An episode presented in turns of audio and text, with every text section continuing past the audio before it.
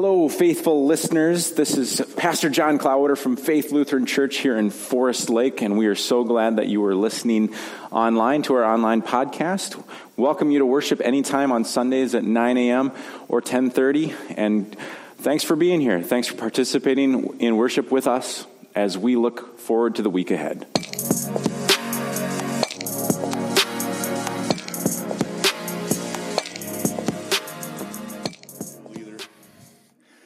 A gospel reading from the 13th chapter of Matthew. That same day, Jesus went out of the house and sat beside the sea. Such great crowds gathered around him that he got into the boat and sat there, while the whole crowd stood on the beach. And he told them many things in parables, saying, Listen, a sower went out to sow, and as he sowed, some seeds fell on the path, and the birds came and ate them up. Other seeds fell on the rocky ground, and they did not have much soil, and they sprang up quickly, since they had no depth of soil. But when the sun rose, they were scorched, and since they had no root, they withered away. Other seeds fell among thorns, and the thorns grew up and choked them.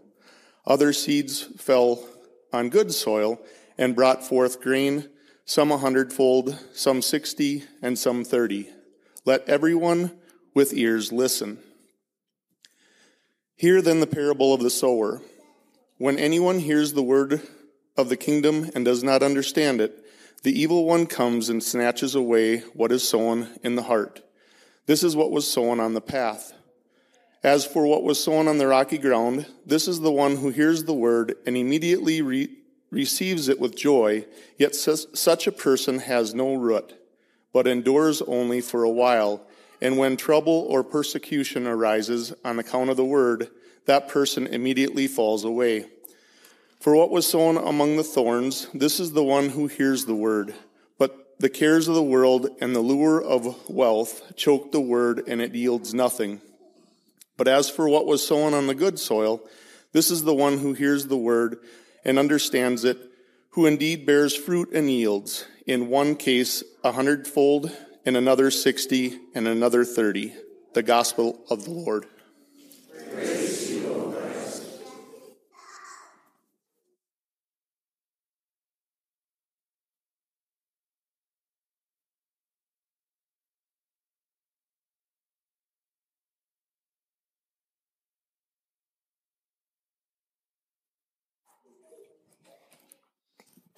Let us pray. Holy and gracious God, sower of seeds, bringer of rain, bearer of promise, thank you for the gift of your word that you continue to plant in our hearts and in our lives. Forgive us for the days that were not very good soil. Thank you for the grace that says, you will not give up on us. So, as we ponder the gift of this beautiful word, of your presence with us and for us, I pray that the words of my mouth and the meditations of our hearts will be acceptable in your sight, for you are our rock and our Redeemer.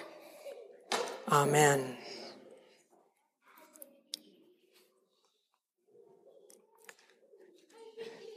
The parable of the sower of the seed. When you look at this picture, what seems maybe just a little bit odd? Now, I'm not a gardener. I think it's ironic that I get the kind of texts that talk about planting and growing. We've heard from beautiful people in this congregation that have gifts for that. I'm so glad so many of you are feeding our neighbors. I brought plastic bags in case anyone else is like me. Now, in this picture, does anything strike you as odd? Again, I'm not a farmer, but I find it odd that there are actually furrowed rows. And then he's throwing the seed out indiscriminately. Now, we, Bill and I lived in Africa when we were first married, and that, this indiscriminate sowing is how they plant in many places. That would not or is not how we plant around here, is it? Those rows are there for a purpose. They help increase the yield. But this picture of the sower sowing indiscriminately, this parable that Jesus tells, has a distinct purpose. And I think this particular picture is important because it talks about the indiscriminate nature of God and how God doesn't care about where the seeds land. Again, this is a parable. The word parable, it's an illustrated story, but the word parable comes from the Greek word parabolo, which means to lay down alongside of something. So Jesus will lay down a story to help the people understand what he wants them to know about the kingdom of heaven. Now, interestingly enough, in our reading for today, the reading is split up into two parts.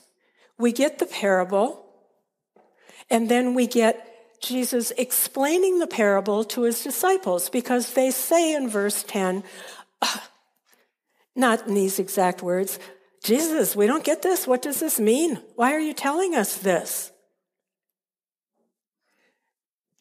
Jesus is not really talking about going out and planting seeds, so to speak. Jesus is telling them about the kingdom of God.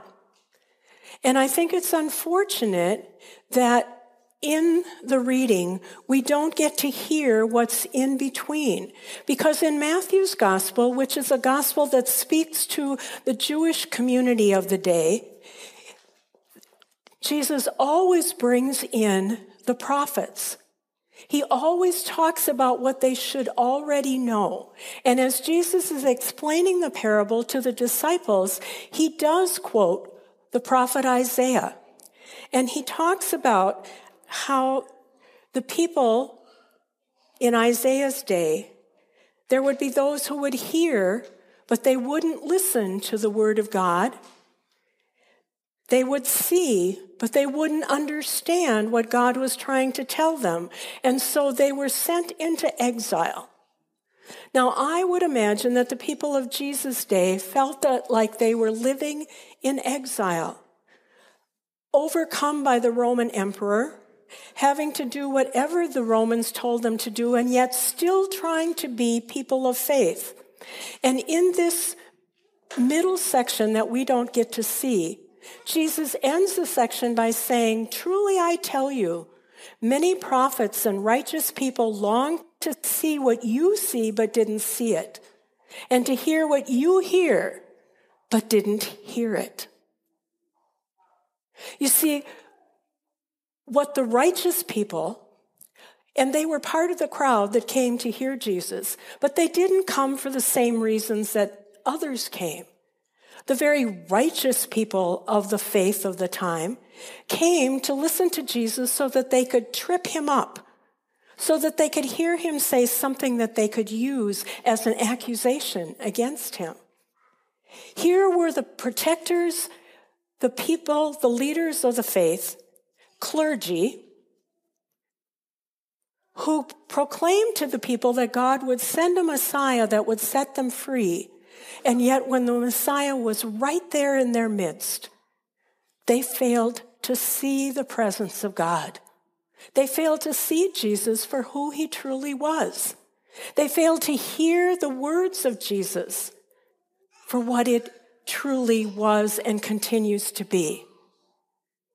You see, they were always trying to, to catch Jesus up. Remember what Pastor Arlen Tolzman told us last Sunday?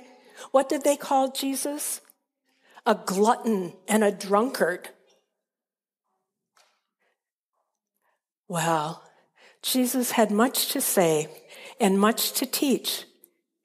And the righteous people closed off their ears and their hearts. Not all of them, but some of them. So, a question for all of you. When you were young, what, if you think back, what was the first song that helped you know about the extravagant love of Jesus? What was the first song that you started singing the words to, or you knew that this song talked to you about God and Jesus and it wasn't going to leave your heart. Anybody? Jesus loves me. Thank you. Whew. You know, I took a big risk on that one. and that is usually the song.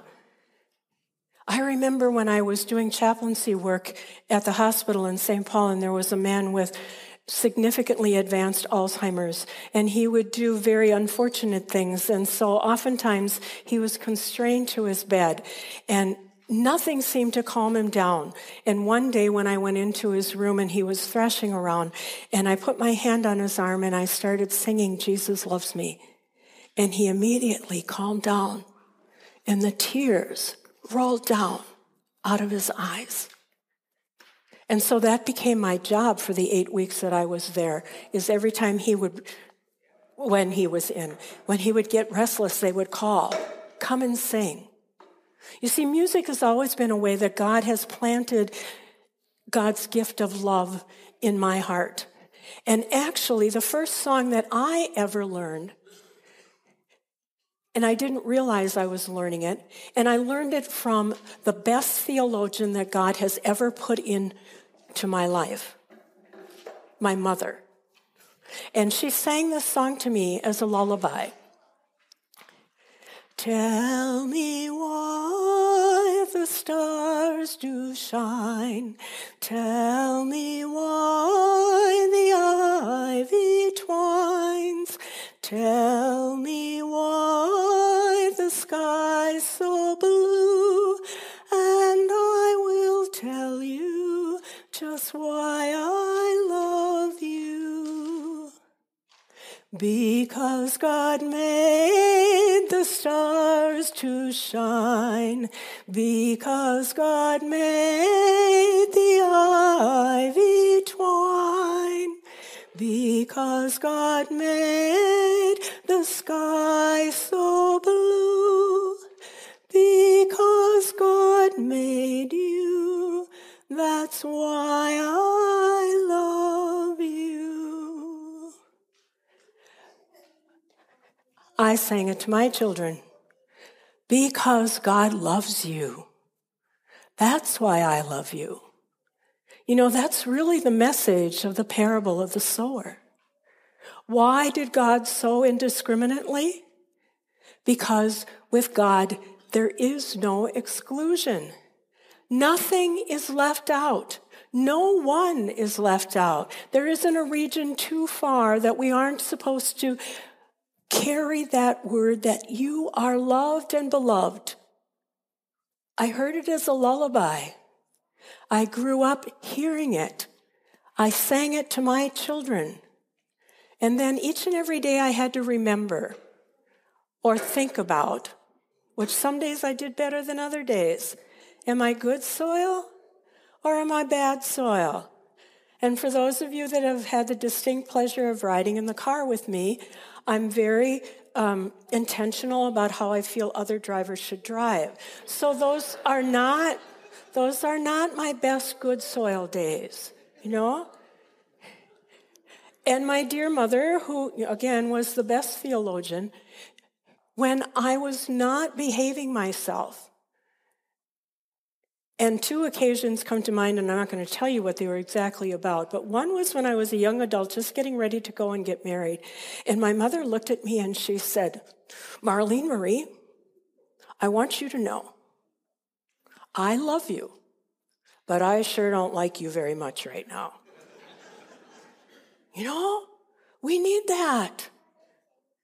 Because some days we're not very good soil. This is a messy slide. Intentionally so. I would have failed the course on communications at the seminary if I'd put up a slide like this. But I was trying to help us recognize how blessed we are. And Jennifer did such a good job of starting announcements with how blessed we are as a community of faith with all the ways that we do discriminately without thinking widely and wildly sow the seeds of God's love. I don't know if you can even figure out what some of the things are that happen within this congregation. But since Pastor John's gone now, I want to point out the one in the middle with his picture. Because, you know, over the years, we do learn to change, to open up, to reconsider how we've always done things. And I say it that way because I believe, as someone who is a pastor in the church, I believe it's more unusual than usual for a congregation to support a pastor that wants to be a chaplain in the military. And when my husband and I got married and he was in the military, it was not a happy time to be military. People would just as soon say unkind things and do unkind things to us as to honor that. And when, I remember when I first heard that after we had moved back here that Pastor John was going to be a guard chaplain, I went up to him and I said, I rarely do this to other pastors, but are you out of your mind? And he kind of smiled and I said, and yes, that was my first thought. But my other more important and godly thought was, thank you, Pastor John. Because our, the people that serve in the military need chaplains like Pastor John that can be open and loving, including rather than excluding because everybody doesn't fit into the precise little pigeonholes that sometimes we try to make faith into. You know, we want it to fit what's comfortable for us. And if you open up the Bible, like I tried to encourage the kids to do this morning, you will discover when you read the stories of God's people, which is a reflection of us as God's people. God doesn't call us to do what's comfortable. God calls us to do what's right and what's loving. And that means including, welcoming, stretching. And I can tell you that from the two congregations, well, from the several congregations that I've served, especially the first one, if we as leaders had opened the people up or tried to open the people up to as many opportunities as this congregation does, more people would hear, all they want us to do is give more money. That's never what faith says. Never, never, never. And why do we do it? For the same reason that Pastor Steve talked about in his sermon a couple of weeks ago. Because it makes a difference to one. Remember the starfish story? Yeah. We do it because of love because it makes a difference, if only for one. And one is what God sees when He looks at each and every one of us and each and every one of the people in this whole world that are created in the image of God. Why do we do it? Because God loves you, and therefore we are called to love. I don't know if you do God pause devotions, but yesterday, Reverend Deanna Wildermuth wrote what I thought was just the perfect short devotion for this text. And she says, I imagine God tossing handfuls of mercy, reaching deep into divine pockets to grab more, and then widely and wildly flinging it into the world. God's mercy, love, and forgiveness are not distributed according to worthiness.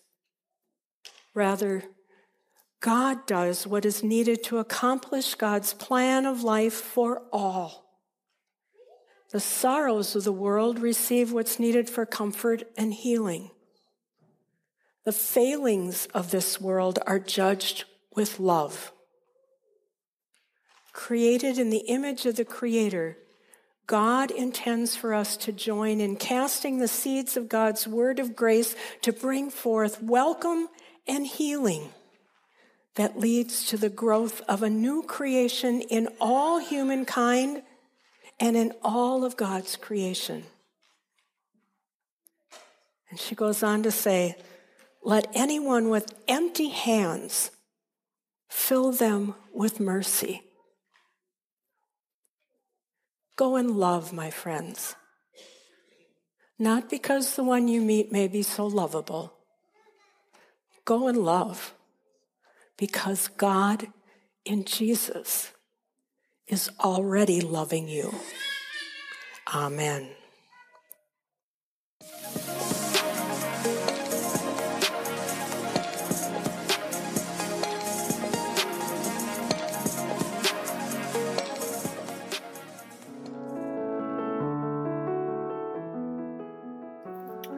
We hope these words will strengthen you as you live out your daily life.